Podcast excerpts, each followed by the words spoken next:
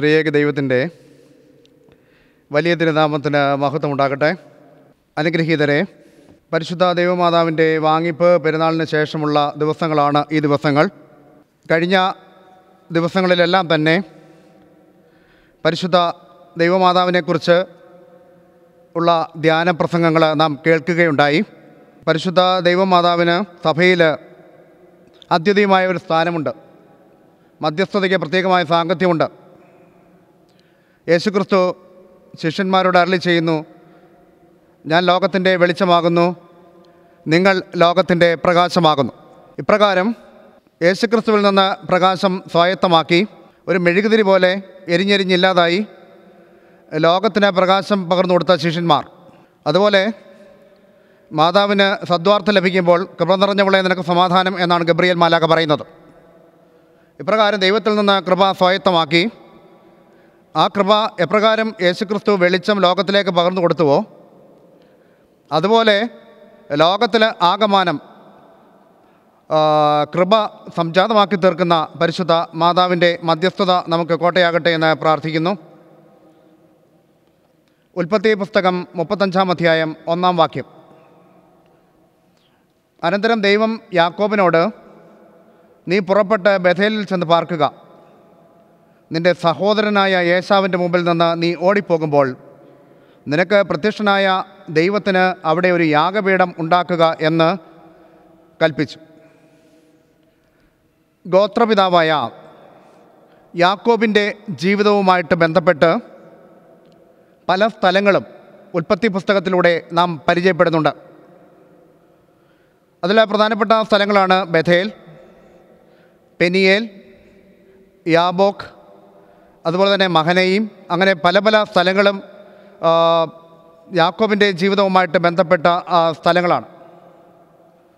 ഇതിൽ ഉൽപ്പത്തി പുസ്തകത്തിൽ പ്രത്യേകമായിട്ട് പ്രസ്താവിക്കുന്ന യാക്കോബ് പേരിട്ട മൂന്ന് സ്ഥലങ്ങളെക്കുറിച്ച് പറയുന്നുണ്ട്. ഒന്നാമത്തത് ബഥേലാണ്. അവൻ ആ സ്ഥലത്തിന് ബഥേൽ എന്ന് പേർ വിളിച്ചു. ഉൽപ്പത്തി പുസ്തകം ഇരുപത്തിയെട്ടാം അധ്യായം പത്തൊമ്പതാം വാക്യം. രണ്ടാമതായിട്ട് യാക്കോബ് ദൈവദൂതന്മാരെ കണ്ടപ്പോൾ ഇത് ദൈവത്തിന്റെ സേന എന്ന് പറഞ്ഞ് ആ സ്ഥലത്തിന് മഹനയീം എന്ന് പേരിട്ടു. ഉൽപ്പത്തി പുസ്തകം മുപ്പത്തിരണ്ടാം അധ്യായം രണ്ടാം വാക്യം. മൂന്നാമതായിട്ട് ഞാൻ ദൈവത്തെ മുഖാമുഖമായി കണ്ടിട്ടും എനിക്ക് ജീവഹാനി വന്നില്ല എന്ന് യാക്കോബ് പറഞ്ഞ് ആ സ്ഥലത്തിന് പെനിയേൽ എന്ന് പേരിട്ടു. ഉൽപ്പത്തി പുസ്തകം മുപ്പത്തിരണ്ടാം അധ്യായം മുപ്പതാം വാക്യം. ഈ മൂന്ന് സന്ദർഭങ്ങളിലും യാക്കോബ് ദൈവദൂതന്മാരുമായിട്ട് സംഗമിച്ചതിന്റെ ചിത്രമാണ് ഉൽപ്പത്തി പുസ്തകത്തിലെ പ്രധാനമായിട്ട് വരച്ചു കാട്ടുന്നത്. ബഥേൽ എന്നുള്ള വാക്കിന്റെ അർത്ഥം ദൈവഭവനം എന്നും മഹനയും എന്നുള്ള ആ വാക്കിന്റെ അർത്ഥം രണ്ട് കൂട്ടം എന്നുള്ളതുമാണ്. പെനിയേൽ എന്നുള്ള വാക്കിന്റെ അർത്ഥം ഫേസ് ഓഫ് ഗോഡ് അഥവാ ദൈവത്തിന്റെ മുഖം എന്നുള്ളതാണ്. ബഥേലിനെ കുറിച്ച് നമുക്ക് അല്പം വിശദമായിട്ട് ധ്യാനിക്കേണ്ടതായിട്ടുണ്ട്. യാക്കോബിന്റെ ജീവിതം അപഗ്രഥിക്കുമ്പോൾ ഗോത്രപിതാവായ യാക്കോബ് അബ്രഹാമിനോടും പിതാവായ ഇസഹാക്കിനോടും ചേർന്ന് ജീവിച്ച ഒരു വ്യക്തിത്വത്തിന്റെ ഉടമയാണ് യാക്കോബ്. തീർച്ചയായിട്ടും ദൈവാധിഷ്ഠിതമായിട്ടുള്ള ഒരു ഫാമിലി ഒരു ദൈവാധിഷ്ഠിതമായിട്ടുള്ളൊരു കുടുംബമാണ് ഇസഹാക്ക് റബേക്ക അബ്രഹാം സാറ. അതുപോലെ തന്നെ ആ ഒരു ആത്മീയമായിട്ടുള്ള ശിക്ഷണം കരഗതമാക്കിക്കൊണ്ടാണ് ഇവിടെ യാക്കോബ് തന്റെ ജീവിതത്തെ ക്രമപ്പെടുത്തുന്നത്. നമ്മുടെ അനുദിന ജീവിതത്തിൽ ഇതുപോലെ ദൈവാധിഷ്ഠിതമായ ഒരു തലമുറ ഈ നൂറ്റാണ്ടിൽ ദൈവത്തെ ഭയമോ മനുഷ്യനെ ശങ്കയില്ലാത്ത ഒരു കാലഘട്ടത്തിലാണ് നാം ജീവിക്കുന്നത്. ഇപ്രകാരം ഉൽപ്പത്തി പുസ്തകത്തിലേക്ക് നോക്കുമ്പോൾ നല്ല ഒരു തലമുറയെ വാർത്തെടുക്കുന്ന ചിത്രമാണ് അബ്രഹാം ഇസഹാക്കിന് ഒരു ആത്മീയ ശിക്ഷണം നൽകുന്നു. ഇസഹാക്ക് യാക്കോബിന് യാക്കോബ് യൗസേപ്പിന് അങ്ങനെ ഒരു നല്ല തലമുറയെ നമുക്ക് ഈ ഉൽപ്പത്തി പുസ്തകത്തിലും വേദപുസ്തകത്തിന്റെ താളുകളിലും വംശാവലി പട്ടികകളിലും എല്ലാം വ്യക്തമായിട്ട് നമുക്ക് മനസ്സിലാക്കുവാൻ സാധിക്കും. പക്ഷേ യാക്കോബിന്റെ ജീവിതം ഇപ്രകാരം ദൈവഭക്തിയുള്ള മാതാപിതാക്കന്മാർ ഉണ്ടായിട്ട് കൂടിയും യഥാർത്ഥമായ ഒരു ദൈവ സംസർഗത്തിന്റെ അനുഭവത്തിലൂടെ യാക്കോബ് കടന്നു പോകുന്നില്ല എന്ന് നമുക്ക് മനസ്സിലാക്കുവാൻ സാധിക്കും. അപ്രകാരം ദൈവാധിഷ്ഠിതമായിട്ടുള്ള രീതിയിൽ ജീവിതത്തെ ക്രമപ്പെടുത്തുന്ന ഒരു വ്യക്തിക്ക് മറ്റുള്ളവരെ കബളിപ്പിക്കുവാനോ മറ്റുള്ളവരെ വഞ്ചിക്കുവാനോ ദൈവസംസർഗമില്ലാതെ മുമ്പോട്ട് പോകുവാനോ ഒരിക്കലും സാധ്യമായി തീരുകയില്ല യാക്കോബിന്റെ ജീവിതത്തിൽ ലൂസ് എന്ന് പറയുന്ന സ്ഥലത്തേക്ക് അവൻ പോകാൻ പ്രേരിതനായി തീരുകയാണ് ചെയ്യുന്നത്. എന്തുകൊണ്ടാണ്? അതിന്റെ ചരിത്രങ്ങൾ നമുക്ക് നന്നായിട്ട് അറിയാവുന്നതാണ്. കൗശലത്തിലൂടെ ജ്യേഷ്ഠാവകാശം കരസ്ഥമാക്കുവാൻ വേണ്ടി അമ്മയായ റിബേക്ക കൂട്ടുനിൽക്കുന്നു. കൗശലത്തിലൂടെ പിതാവിനെ വഞ്ചിച്ച് ജ്യേഷ്ഠാവകാശം കരസ്ഥമാക്കിയതിന് ശേഷം ലൂസ് എന്ന് പറയുന്ന സ്ഥലത്തേക്ക് അല്ലെങ്കിൽ അമ്മയുടെ സഹോദരനായ ലാബാന്റെ ഭവനത്തിലേക്കാണ് പോകുന്നത്. അപ്പോൾ ഒരു സ്ഥലത്ത് ചെന്നപ്പോൾ നേരെ വിരട്ടി. അപ്പോൾ അവിടെ കിടന്നിരുന്ന കല്ല് തലകണയായി വെച്ച് അവിടെ കിടന്ന് ഉറങ്ങി എന്നാണ് പറയുന്നത്. അപ്രകാരം യഥാർത്ഥമായിട്ട് ഈ ഒരു അവസ്ഥാവിശേഷം എന്തുകൊണ്ട് സംജാതമായി? കുടുംബ ബന്ധങ്ങൾ കുടുംബത്തിൽ ആത്മീയ ആധ്യാത്മികത ഉള്ള കുടുംബമാണത്. പക്ഷേ എന്തുകൊണ്ട് ഇങ്ങനെ സംഭവിച്ചു? റിബേക്കായ്ക്ക് ഏറ്റവും പ്രിയപ്പെട്ട യാക്കോബിന് തന്റെ ഏറ്റവും പ്രിയങ്കരിയായ അമ്മയെ വിട്ട് പോകേണ്ടതായിട്ടുള്ള ഒരു സ്ഥിതിവിശേഷം. സ്വന്തം വീട് വിട്ടു പോകേണ്ടതായിട്ടുള്ള ഒരു സ്ഥിതിവിശേഷം സംജാതമായി തീർന്നത് എന്തുകൊണ്ട് എന്ന് ചിന്തിക്കുമ്പോൾ പക്ഷപാതപരമായ സമീപനമാണ് ഈ മാതാപിതാക്കൾ വെച്ച് പുലർത്തുന്നത് എന്ന് നമുക്ക് മനസ്സിലാക്കാൻ സാധിക്കും. ഇസഹാക്കിന് ഏറ്റവും കൂടുതൽ സ്നേഹം മൂത്ത മകനായ ഏശാവിനോട് റിബേക്കായ്ക്ക് ഏറ്റവും കൂടുതൽ സ്നേഹം ഇളയ മകനായ യാക്കോബിനോട്. ഈ ഒരു വേർതിരിവ് ഈ ഒരു വിവേചനം ഈ ഒരു വിഭാഗീയത നമ്മുടെ ഭവനങ്ങളിലും ഇന്നും നമുക്ക് ദൃശ്യമായി കാണുവാൻ സാധിക്കും. അതുപോലെ തന്നെ പള്ളികളിലേക്കൊക്കെ ഇറങ്ങി ചെന്നാൽ ഈ വേർതിരിവ് നമുക്ക് കാണുവാൻ സാധിക്കും. വേർതിരിവോ വിഭാഗീയതയോ എല്ലാവരെയും തുല്യരായി കാണുവാൻ മക്കളെ തുല്യരായി കാണുവാനും അതുപോലെ തന്നെ ബന്ധുമിത്രാദികളെയും എല്ലാവരെയും തുല്യരായി കണ്ടുകൊണ്ട് സങ്കുചിതത്വത്തിന്റെ അനുഭവം മാറ്റിവെച്ചുകൊണ്ട് വിശാലമായി ചിന്തിക്കുന്ന ഒരു മനോഭാവം ഉണ്ടാകുമ്പോൾ ആ കുടുംബത്തിൽ സമാധാനമുണ്ടാകും. മറിച്ചാണെങ്കിൽ ഇതുപോലെയുള്ള അരക്ഷിതാവസ്ഥയിലേക്കും അരാജകത്വത്തിലേക്കും പോകേണ്ടതായിട്ടുള്ള ദയനീയമായ ദുസ്ഥിതി സംജാതമായിട്ട് തീരും എന്നുള്ളത് നമുക്ക് മനസ്സിലാക്കേണ്ടതായിട്ട് ഉണ്ട്. നൈസർഗികമായ ഭക്തി ഇല്ലായ്മയും ദൈവത്തെക്കുറിച്ചുള്ള അവബോധമില്ലായ്മയും ദാവീദിനെ ഭരിച്ചിരുന്നു. അതുകൊണ്ട് ലൂസ് എന്ന് പറയുന്ന സ്ഥലത്ത് വെച്ച് ഈ മരുഭൂമിയിലൂടെ പ്രയാണം ചെയ്ത് ആ സ്ഥലത്ത് ചെന്നപ്പോൾ സൂര്യൻ അസ്തമിച്ചു എന്നാണ് പറയുന്നത്. സൂര്യാസ്തമയം നമുക്ക് ഇരുളിന്റെ ഒരു അവസ്ഥയാണ് പ്രതിനിധാനം ചെയ്യുന്നത്. സൂര്യൻ അസ്തമിച്ചു കഴിഞ്ഞാൽ എല്ലാം ഇരുളാകും. ഇരുളിന്റെ അനുഭവം ഒരു പൈശാചികമായിട്ടുള്ള ഒരു അനുഭവമാണ്. ഭയാശങ്കകൾ ഉളവാക്കുന്ന അനുഭവമാണ്. പേടിപ്പെടുത്തുന്ന ഭീതിജനകമായ ഒരു അന്തരീക്ഷമാണ് സംജാതമാക്കി തീർക്കുന്നത്. അവിടെ നമുക്ക് നോക്കുമ്പോൾ യാക്കോബ് ഒന്ന് പ്രാർത്ഥിക്കുവാൻ പോലും തുനിയുന്നില്ല എന്ന് നാം മനസ്സിലാക്കാൻ സാധിക്കും. അവിടെ കിടന്ന് ദൈവാവബോധമില്ലാതെ അവിടെ കിടന്നിരുന്ന ഒരു കല്ലെടുത്ത് തലയിണയായി വെച്ച് അവിടെ കിടന്ന് ഉറങ്ങുന്ന യാക്കോബിന്റെ ചിത്രമാണ് നമുക്ക് കാണുവാൻ സാധിക്കുന്നത്. ഇരുപത് വർഷക്കാലം ലാബാന്റെ ഭവനത്തിൽ താമസിക്കുന്നുണ്ട്. പിതാവിനെയും ജ്യേഷ്ഠനെയും വഞ്ചിച്ചതിന് ശേഷമാണ് ലാബാന്റെ ഭവനത്തിലെത്തുന്നത്. ലാബാന്റെ ഭവനത്തിലും യാക്കോബിന്റെ ജീവിതം അത്ര സുഖകരമായിട്ടുള്ള ഒരു അന്തരീക്ഷത്തിലല്ല മുമ്പോട്ട് പോകുന്നത്. കബളിപ്പിക്കപ്പെടുകയാണ് യാക്കോബ്. എന്തുകൊണ്ടാണ്? താൻ ചെയ്ത തന്റെ വഞ്ചനയുടെ തിക്തഫലം ഇവിടെ തന്നെ പിന്തുടരുകയാണ്. അതായത് ലാബാൻ പറഞ്ഞു ഏഴ് വർഷം നീ എന്നെ സേവിക്കുക. നിനക്ക് ഇഷ്ടമുള്ള റാഹേലിനെ ഞാൻ നിനക്ക് ഭാര്യയായി തരാം. പക്ഷേ ഏഴ് വർഷത്തിന് ശേഷം സംഭവിക്കുന്നത് യാക്കോബിന് ഇഷ്ടമില്ലാത്ത ലേയാണ് ഭാര്യയായിട്ട് കൊടുക്കുന്നത്. അതുപോലെ തന്നെ റാഹേലിന് വേണ്ടി വീണ്ടും ഏഴ് വർഷം ലാബാനെ സേവിക്കുന്ന യാക്കോബിനെയാണ് കാണുന്നത്. അങ്ങനെ പതിനാല് വർഷം ഒരു വ്യക്തിക്ക് വേണ്ടി അല്ലെങ്കിൽ ലാബാന്റെ മകളായ റാഹേലിനെ സ്വന്തമാക്കുവാൻ വേണ്ടി ലാബാനെ സേവിക്കുന്ന യാക്കോബ്.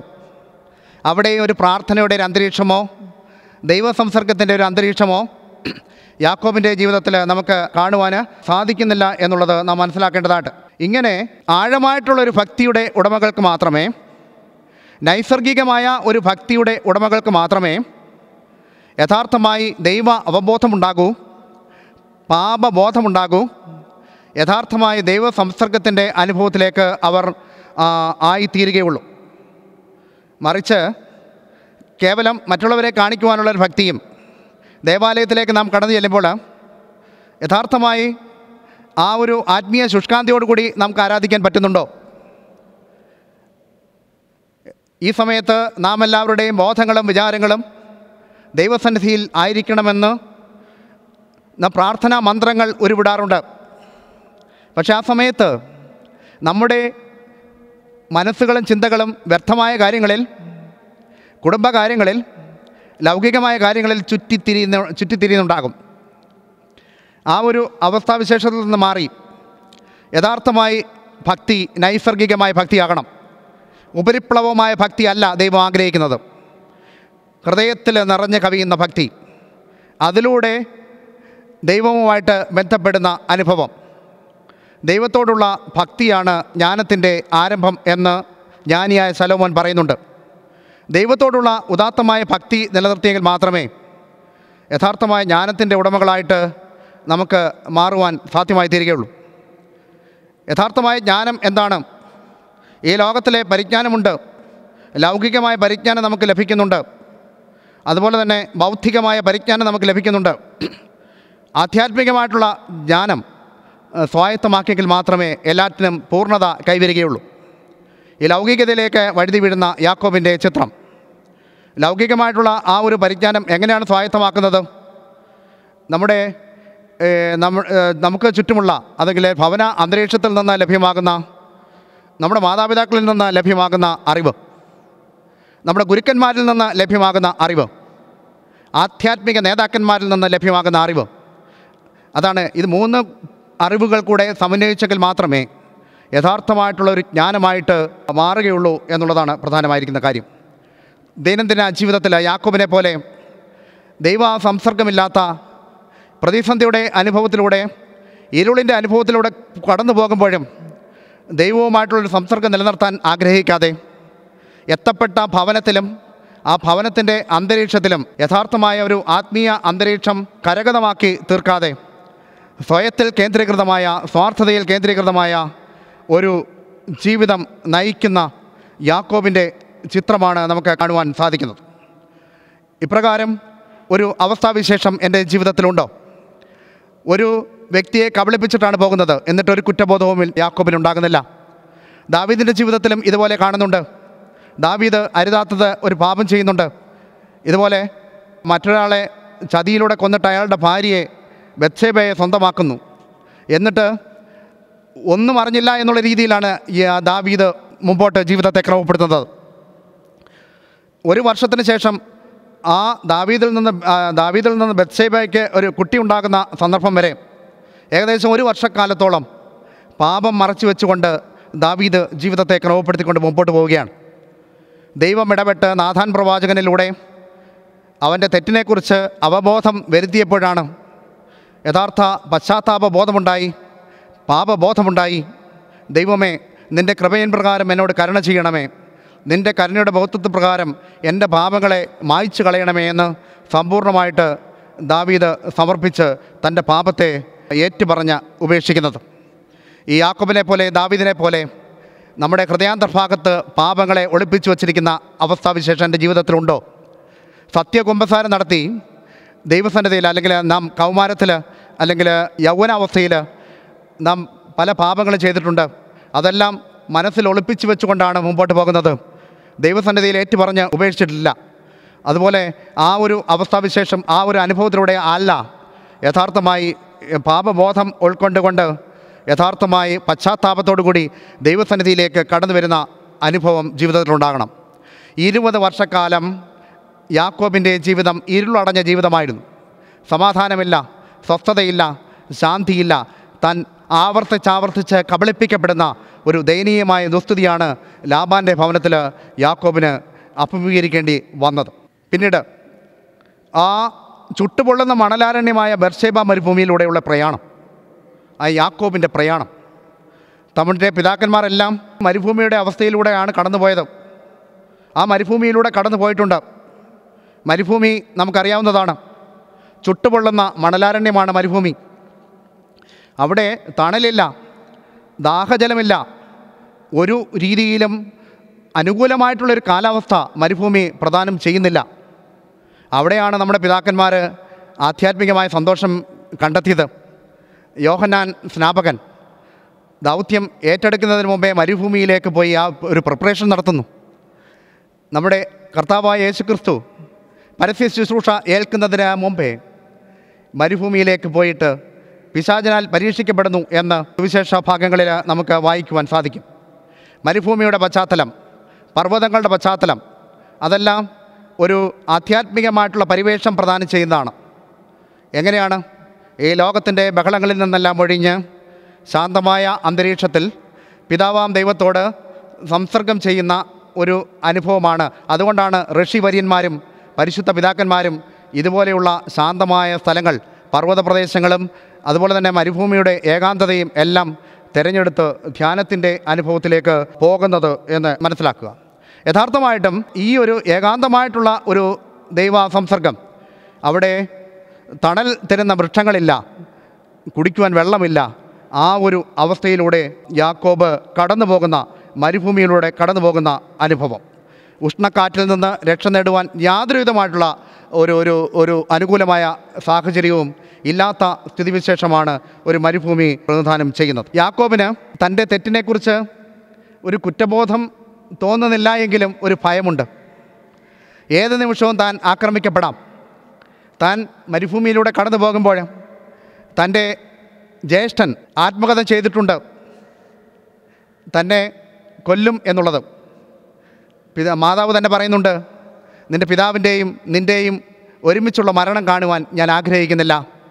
അതുകൊണ്ട് നീ എന്റെ സഹോദരനായ ലാബാന്റെ ഭവനത്തിലേക്ക് നീ പോവുക എന്ന് റിബേക്ക നിർബന്ധിച്ച് യാക്കോബിനെ പറഞ്ഞയക്കുന്നതാണ് കാണുന്നത്. അവിടെ യഥാർത്ഥമായിട്ടുള്ള ഒരു കുറ്റബോധമോ പാപബോധമോ ഇല്ല. മറിച്ചൊരു ഭയാശങ്ക യാക്കോബിനുണ്ടായിരിക്കാം. എന്തുകൊണ്ട്? തന്റെ സഹോദരൻ ഏത് നിമിഷവും മരുഭൂമിയാണെങ്കിലും ഏത് നിമിഷവും തന്നെ പിന്തുടർന്ന് തന്നെ വധിക്കുവാൻ സാധ്യതയുണ്ട്. മരുഭൂമിയിൽ തന്റെ ജീവിതം സുരക്ഷിതമല്ല എന്നുള്ള ഒരു ഒരു ഉത്കണ്ഠ. അതുപോലെ താൻ ഇതുവരെയും സുഖസമൃദ്ധമായിട്ടുള്ള ഒരു ജീവിതമാണ് തന്റെ ഭവനത്തിൽ നയിച്ചത്. ഇനി എത്തിപ്പെടാൻ പോകുന്ന സാഹചര്യം മാതാവിന്റെ സഹോദരന്റെ ഭവനമാണെങ്കിൽ കൂടിയും അവിടെ ഭാവിയെക്കുറിച്ചുള്ള ഉത്കണ്ഠ. തീർച്ചയായിട്ടും യാക്കോബിനെ ഭരിച്ചിരിക്കാം. കുറ്റം അതായത് തന്റെ ജീവൻ അപകടത്തിലാകുന്നു എന്നുള്ള ഒരു ഭയാശങ്ക ഭാവിയെക്കുറിച്ചുള്ള ഉത്കണ്ഠ. ഇതെല്ലാം തന്നെ തന്റെ ആവശ്യങ്ങൾ എപ്രകാരം നിറവേറപ്പെടും. താൻ ആ ഭവനത്തിൽ ചെന്നാൽ ആ ഭവനക്കാർ എങ്ങനെയാണ് തന്നെ സ്വീകരിക്കുന്നത് എന്നുള്ള ഒരു ആശങ്ക ഉത്കണ്ഠ. യാക്കോബിനെ ഭരിച്ചിട്ടുണ്ട് ഭരിച്ചിട്ടുണ്ട്. ആധുനിക ജീവിതത്തിൽ മനുഷ്യൻ അഭിമുഖീകരിക്കുന്ന മറ്റൊരു പ്രശ്നമാണ് ഏകാന്തത എന്ന് പറയുന്നത്. യാക്കോബിനെ സഹായിക്കുവാൻ ഇവിടെ മരുഭൂമിയിൽ ആരുമില്ല. ഏകാന്തമായ അനുഭവമാണ് ഏറ്റവും അതായത് ഇരുളിന്റെ അനുഭവം. ഇരുളിന്റെ അനുഭവം. നോക്കിയാൽ മരുഭൂമിയിൽ വിജനപ്രദേശം യാതൊരുവിധമായിട്ടുള്ള സഹായഹസ്തവും നീട്ടുവാൻ സാന്ത്വന സ്പർശം പകർന്നു നൽകുവാൻ ആരുമില്ലാത്ത ദയനീയമായ ഒരു ദുസ്ഥിതിയിലാണ് താൻ അകപ്പെട്ടിരിക്കുന്നത്. ഇതുപോലെയുള്ള ഒരു ഏകാന്തത നമ്മുടെ ചുറ്റും നാം നമ്മുടെ സാമൂഹ്യ മേഖലകളിലും നമ്മുടെ കുടുംബ മേഖലകളിലും എല്ലാം ഇന്ന് ദൃശ്യമാണ്. ഭവനങ്ങളിലേക്ക് എല്ലാം കടന്നു ചെല്ലുകയാണെങ്കിൽ മിക്ക ഭവനങ്ങളിലും വൃദ്ധരായ മാതാപിതാക്കൾ മാത്രം കാണും. മക്കൾ ജീവസന്ധാരണത്തിന് വേണ്ടി മറ്റ് വിദേശ രാജ്യങ്ങളിലും മറ്റ് ജോലികൾക്കും എല്ലാം അത് വ്യാപൃതരാണ്. ഇവർ ഒറ്റയ്ക്ക് താമസിക്കുന്നവരുണ്ട്. മാതാവ് ഒറ്റയ്ക്ക് താമസിക്കുന്ന അനുഭവം പിതാവ് ഒറ്റയ്ക്ക് താമസിക്കുന്ന അനുഭവം വാർദ്ധക്യത്തിൽ ആരും തന്നെ കടന്നു വന്ന് കൈത്താങ്ങലുകൾ നൽകാനോ ഒത്താശകൾ നൽകാനോ ഒന്നും ശ്രമിക്കാത്ത ദയനീയമായ ദുസ്ഥിതിയിൽ ഏകാന്തതയുടെ അവഗണനയുടെ അതുപോലെ തന്നെ കയ്പ് നീർ കുടിച്ചുകൊണ്ട് മുമ്പോട്ട് ജീവിതത്തെ ക്രമപ്പെടുത്തുവാൻ വിധിക്കപ്പെട്ട ഹതഭാഗ്യരായ ആളുകൾ നമുക്ക് നമ്മുടെ സമൂഹത്തിൽ നമുക്ക് കാണുവാൻ സാധിക്കും. ഇതുപോലെ തിര തിരസ്കരിക്കപ്പെടുന്നവർ അവഗണിക്കപ്പെടുന്നവർ അവഗണനയുടെ കപ്പിനീർ കുടിക്കുന്ന ആളുകൾ നമ്മുടെ ചുറ്റും. ഏകാന്തതയുടെ അനുഭവം എന്ന് പറയുന്നത് ഭയാനകമാണ്. ഈ ലോകത്തിലെ ബഹളങ്ങളിൽ നിന്നെല്ലാം ഒഴിഞ്ഞ് ഏകാന്തമായ ഒരു അനുഭവത്തിലൂടെ കടന്നുപോയ ഒരു മനുഷ്യൻ എഴുതി വച്ചിരിക്കുന്നത് ഏകാന്തതയിലൂടെ കടന്നു പോകുന്ന ഒരു വ്യക്തിക്ക് മാത്രമേ ഏകാന്തതയുടെ ഭയാനകത ഏകാന്തതയുടെ ഭീകരത മനസ്സിലാക്കുവാൻ സാധ്യമായി ഈ തീരുകയുള്ളൂ.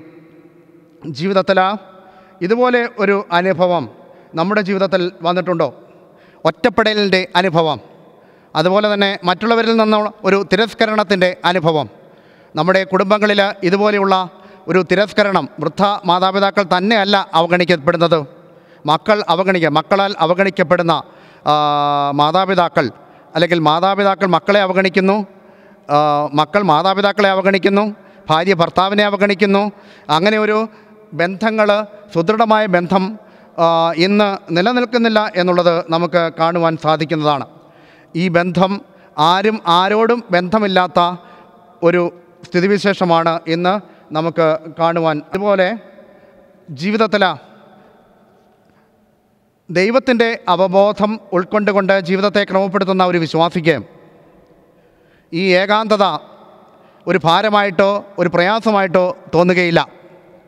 അവിടെ ഹാഗാറിനെ മരുഭൂമിയിൽ കൈപിടിച്ച് ഉയർത്തി അതുപോലെ തന്നെ സാന്ത്വന സ്പർശം പകർന്നു കൊടുക്കുന്ന ദൈവത്തിന്റെ അദൃശ്യമായ കരം നമ്മോടൊപ്പമുണ്ട് എന്ന് ചിന്തിക്കുന്ന ഒരു ദൈവവിശ്വാസിക്ക് ഒരിക്കലും ഏകാന്തമായിട്ടുള്ള ഒരു ഏകാന്തത ഒരു ശാപമായിട്ട് കരുതുവാൻ സാധ്യമല്ല എന്നുള്ളത് നാം ചിന്തിക്കേണ്ടത് ചിന്തിക്കേണ്ടതുണ്ട്.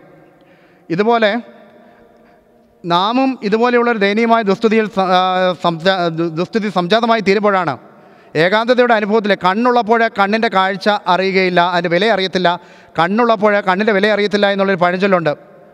നമ്മുടെ കണ്ണിന് ശോഭ മങ്ങുമ്പോൾ ഒരു മങ്ങൽ അല്ലെങ്കിൽ അന്ധരായി തീരുമ്പോഴാണ് നമുക്ക് കാഴ്ചയുണ്ടായിരുന്നപ്പോൾ നാം ആസ്വദിച്ച ഈ ലോ ലൗകികമായിട്ടുള്ള ലോകത്തിന്റെ മനോഹാരിത ആസ്വദിച്ച ആ കാര്യങ്ങൾ നാം ഓർക്കാറുള്ളൂ.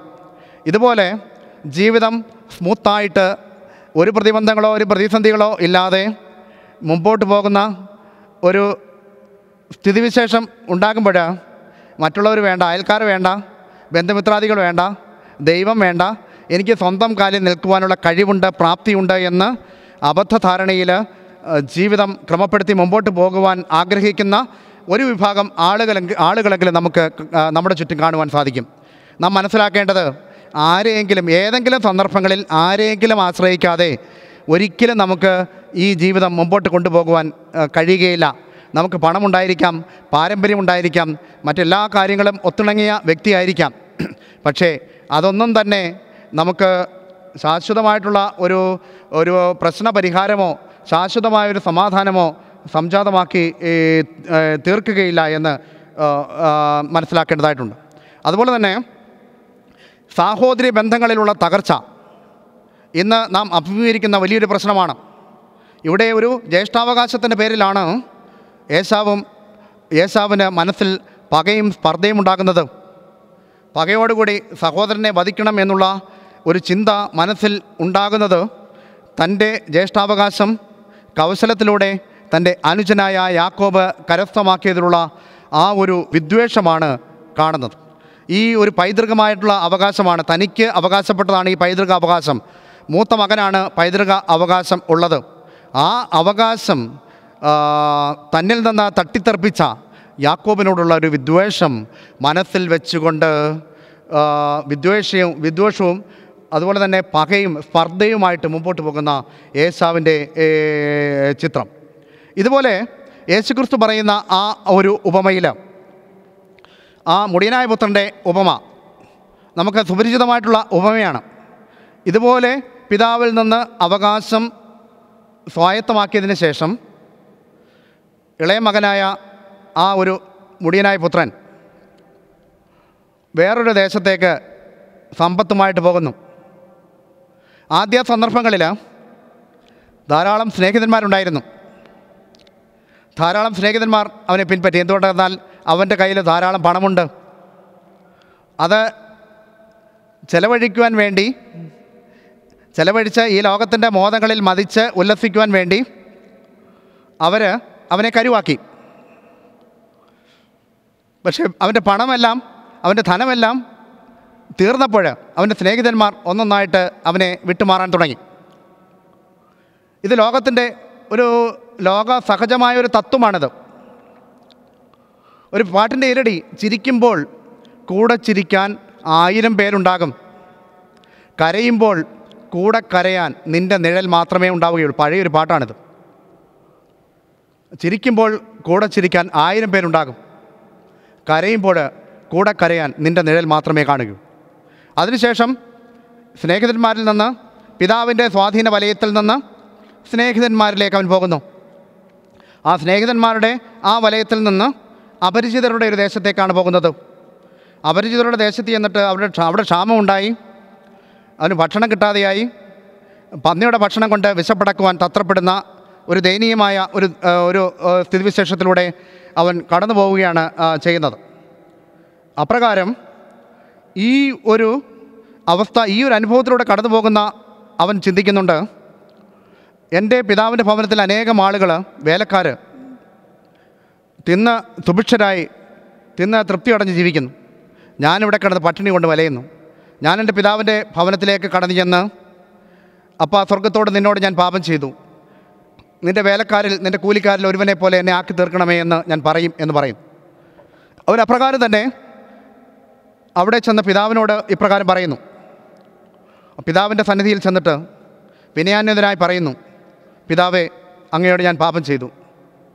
പിതാവ് വളരെ ഹാർദവുമായിട്ട് വളരെ സന്തോഷത്തോടു കൂടി അവനെ സ്വീകരിക്കുന്നു. പക്ഷേ അവിടെ ഈ രണ്ട് സഹോദരന്മാരുടെ ചിത്രമാണ് പറയുന്നത്. മുടിയനായ പുത്രന്റെ ജ്യേഷ്ഠനുണ്ടായിരുന്നു ആ ജ്യേഷ്ഠ സഹോദരൻ വയലിൽ നിന്ന് വരുമ്പോൾ വലിയ ആരാവം ആരവം കേൾക്കുന്നു. എന്താണെന്ന് ചോദിച്ചപ്പോൾ നിന്റെ ഇളയ മകൻ തിരിച്ചു വന്നിരിക്കുന്നു. അപ്പോൾ ആ മൂത്ത മകൻ പിതാവിനോട് കയർക്കുകയാണ്. ഇപ്രകാരം നിന്റെ വസ്തുവകളെല്ലാം നാനാവിധമാക്കി മ്ലേച്ഛതകൾക്കും അധർമ്മങ്ങൾക്കും അടിമപ്പെട്ട് ജീവിച്ച വ്യക്തി തിരികെ വന്നപ്പോൾ നീ സസന്തോഷം സ്വീകരിക്കുന്നത് ഏത് മാനദണ്ഡത്തിലാണ് എന്ന് ചോദിക്കുന്നുണ്ട്. ഇപ്രകാരം വളരെ പരുഷമായിട്ട് സ്ഥിതി പ്രതികരിക്കുന്ന മൂത്ത മകന്റെ ചിത്രം. ഇതുപോലെ പണത്തിന്റെ പേരിലും അവകാശങ്ങളുടെ പേരിലും വസ്തുക്കളുടെ പേരിലും എല്ലാം ഇന്ന് തർക്കങ്ങൾ നിലനിൽക്കുന്നുണ്ട്. പക്ഷേ അനുതാപത്തിലൂടെ യഥാർത്ഥമായി ഒരു തിരിച്ചുവരവിന്റെ ബാധയിലൂടെ തിരിച്ചുവരവിന്റെ ബന്ധാവിലൂടെ അവൻ പിതാവിന്റെ സന്നിധിയിലേക്ക് തിരികെ വന്നപ്പോൾ പിതാവ് അവനെ സ്വീകരിക്കുവാൻ തയ്യാറാകുന്നു പക്ഷേ അവന്റെ സഹോദരൻ അവനെ സ്വീകരിക്കുവാൻ തയ്യാറാകുന്നില്ല എന്നുള്ളതാണ്. ജീവിതത്തിൽ നമ്മുടെ അനുദിന ജീവിതത്തിൽ ഇതുപോലെ കാണും. ഒരുവനെ ഏതെങ്കിലും രീതിയിൽ തെറ്റ് ചെയ്താൽ ഏതെങ്കിലും രീതിയിൽ അവന്റെ രീതിയിലുള്ളൊരു പാളിച്ചകളോ ഏതെങ്കിലും വൈകല്യങ്ങളോ വന്നാൽ അവനെ പൂർണമായിട്ടും തഴയുന്ന ഒരു സ്ഥിതിവിശേഷമാണ് നമ്മുടെ ഭവനങ്ങളിൽ നിൽക്കുന്നത് നമ്മുടെ പള്ളികളിൽ നിൽക്കുന്നത്. നമ്മുടെ പള്ളികളിലെ നമ്മുടെ ദേവാലയങ്ങളിൽ ചെല്ലുമ്പോൾ ഏതെങ്കിലും ഒരു വ്യക്തി ഏതെങ്കിലും രീതിയിൽ വൈക ഏതെങ്കിലും ഒരു വൈകല്യങ്ങളിലൂടെ കടന്നു പോകുന്നതിലേക്ക് ആ വ്യക്തിയെ താറടിച്ച് സംസാരിക്കുകയും തേജോവധം ചെയ്ത ആ വ്യക്തിയെ ഇല്ലാതാക്കുന്ന ഒരു മനോഭാവമാണ് ഇന്ന് പല വ്യക്തികളും വെച്ച് പുലർത്തുന്നത്. ഇപ്രകാരം ആ മൂത്ത മകനെ പോലെ ഈ യേശാവിനെ പോലെ ഈ ധൂർത്തപുത്രന്റെ ജ്യേഷ്ഠ സഹോദരനെ പോലെ പകയും സ്പർദ്ധയും മനസ്സിൽ വെച്ച് കൊണ്ട് ദേവാലയത്തിലെ ആരാധനയ്ക്ക് കടന്നു വരുന്ന അനേക ആളുകളെ നമുക്ക് കാണുവാൻ സാധിക്കും. ഞാൻ മാനസാന്തരപ്പെട്ട് എന്റെ ഭാഗത്തു നിന്ന് തെറ്റ് എന്ന് അഡ്മിറ്റ് ചെയ്താലും അവനെ ഒന്ന് അഡ്മിറ്റ് ചെയ്യുവാനും അവനെ ഒന്ന് സ്വീകരിക്കുവാനോ നമ്മുടെ ഭവനങ്ങളിൽ പലരും തയ്യാറാകുന്നില്ല നമ്മുടെ സാമൂഹ്യ മേഖലകളിൽ പലരും തയ്യാറാകുന്നില്ല നമ്മുടെ ആത്മീയ മേഖലകളിൽ പലരും തയ്യാറാകുന്നില്ല എന്നുള്ളത് തികച്ചും ശോച്യമായ ഒരു അവസ്ഥാവിശേഷമാണ് സംജാതമാക്കി തീർക്കുന്നത്. അപ്പോൾ ആ മുടിയനായ പുത്രൻ ആരാണ് എന്ന് ചോദിച്ചാൽ അനുതാപത്തിലൂടെ ദൈവസന്നിധിയിലേക്ക് കടന്നു വന്ന അവൻ തീർച്ചയായിട്ടും ദൈവസന്നിധിയിൽ അവൻ നീതീകരിക്കപ്പെട്ടവനായിട്ട് മാറും. പരീശന ചുങ്കക്കാരന്റെ ദേവാലയത്തിൽ പ്രാർത്ഥിക്കുന്നുണ്ട്. പരീശന സ്വയം നീതീകരിച്ചുകൊണ്ടാണ് പ്രാർത്ഥിക്കുന്നത്. ആഴ്ചയിൽ രണ്ട് ദിവസം ഉപവസിക്കുന്നു. ഈ ചുങ്കക്കാരനെ പോലെയൊന്നും അല്ല ഞാൻ പാപമൊന്നും ചെയ്യാത്ത വ്യക്തിയാണ് എന്ന് സ്വയം നീതീകരിക്കുന്നവരുണ്ട്. അപ്രകാരം ആ നീ സ്വയം നീതീകരിച്ച പരീശനല്ല ദേവാലയത്തിൽ നിന്ന് നീതീകരിക്കപ്പെട്ടവനായിട്ട് പോകുന്നത്. ദൈവമേ ഞാൻ മഹാപാപിയാണ്. എന്നോട് കരുണ ചെയ്യണമേ എന്ന് സ്വർഗത്തേക്ക് നോക്കുവാൻ എനിക്ക് അർഹതയില്ല എന്ന് മാറത്തടിച്ച് നിലവിളിക്കുന്ന ചുങ്കക്കാരനാണ് നീതിയിരിക്കപ്പെട്ടവനായിട്ട് പോയത്. ഈ അനുതാപത്തിലൂടെ മുടിയനായ പുത്രൻ മാനസാന്തരപ്പെടുമ്പോൾ മാനസാന്തരപ്പെടാത്ത ധൂർത്ത ആ- മുടിയനായ പുത്രന്റെ ജ്യേഷ്ഠൻ അവിടെയാണ് കാണുന്നത്. യഥാർത്ഥ മുടിയനായ പുത്രൻ ആരാണെന്ന് ചോദിച്ചാൽ ജ്യേഷ്ഠനാണ്. എന്ന് ആണ് എന്റെ നിഗമനം. അതായത് യഥാർത്ഥമായി മറ്റുള്ളവരെ ഒന്ന് ഉൾക്കൊള്ളുവാനും അവരുടെ തെറ്റുകളൊന്ന് ക്ഷമിച്ചിട്ട് അവരുടെ വൈകല്യങ്ങൾ അവരുടെ പാളിച്ചകൾ എല്ലാം അവർ യഥാർത്ഥമായിട്ട് അനുതാപത്തോടുകൂടി കൂടി കടന്നു വരുമ്പോൾ എന്റെ ഭാഗം തെറ്റിപ്പോയി എന്ന് പറയുമ്പോൾ അത് അംഗീകരിക്കുവാൻ നാം തയ്യാറാകണം. അല്ലെങ്കിൽ നാം ക്രൈസ്തവരല്ല ക്രിസ്തുവിന്റെ വിശ്വാസികളല്ല. ഏഴ് എഴുപത് വട്ടം ക്ഷമിക്കുവാൻ വേണ്ടി കർത്താവ് നമ്മോട് ആവശ്യപ്പെടുന്നുണ്ട്. പക്ഷേ നമ്മോട് നമ്മുടെ അടുക്കൽ വരണം. അതായത് മറ്റുള്ളവർ തെറ്റ് ചെയ്തിട്ടുണ്ട് എങ്കിൽ അത് നമ്മുടെ അടുക്കൽ വന്ന് ആ ഞാൻ നിന്റെ അടുക്കൽ തെറ്റിപ്പോയി എന്ന് പറയുമ്പോൾ അവനെ ഉൾക്കൊള്ളുവാനുള്ളൊരു മനോഭാവം എന്റെ ജീവിതത്തിൽ തീർച്ചയായിട്ടും ഉണ്ടാകേണ്ടത് ഏറ്റവും അനുപേക്ഷണീയമായിട്ടുള്ള ഒരു കാര്യമാണ്. അതുപോലെ തന്നെ ധാരാളം ധനസൗഭാഗ്യങ്ങൾ യാക്കോബ് ആർജിക്കുന്നുണ്ട്. എവിടെ വെച്ചാണ് ധാരാളം ധനസൗഭാഗ്യങ്ങൾ യാക്കോബ് ആർജിക്കുന്നത്? ലാബാന്റെ ഭവനത്തിൽ ആദ്യത്തെ പതിനാല് വർഷം ഞാൻ പറഞ്ഞതുപോലെ റാഹേലിനെ ലഭിക്കുവാൻ വേണ്ടി ലാബാനെ സേവിക്കുന്നു. വീണ്ടും ആറു വർഷം മൃഗസമ്പത്ത് ലഭ്യമാക്കുവാൻ വേണ്ടി കഷ്ടപ്പെടുന്ന യാക്കോബിനെയാണ് കാണുന്നത്. ആടുമാടുകളെയും അതുപോലെ തന്നെ മൃഗസമ്പത്തുകളെയും സ്വന്തമാക്കുവാൻ വേണ്ടി ലാബാൻ പറഞ്ഞതുപോലെ ദാസ്തിവേല ചെയ്യുന്ന യാക്കോബിന്റെ ദുസ്ഥിതി ഇവിടെ കാണുവാൻ സാധിക്കും. ഇപ്രകാരം ഇതെല്ലാം ഉണ്ട്. ഒരു വടിയുമായിട്ടാണ് യാക്കോബ് തന്റെ ഭവനത്തിൽ നിന്ന് ഇറങ്ങുന്നത്. ഏ പത്തനരാമ അരാമിൽ ചെന്ന് രണ്ട് ഭാര്യമാരായി. അതുപോലെ തന്നെ പന്ത്രണ്ട് പുത്രന്മാരായി. അതുപോലെ തന്നെ മൃഗസമ്പത്തായി. എല്ലാം ആർജിച്ചു. എല്ലാം ആർജിച്ചിട്ടും സമാധാനമില്ല.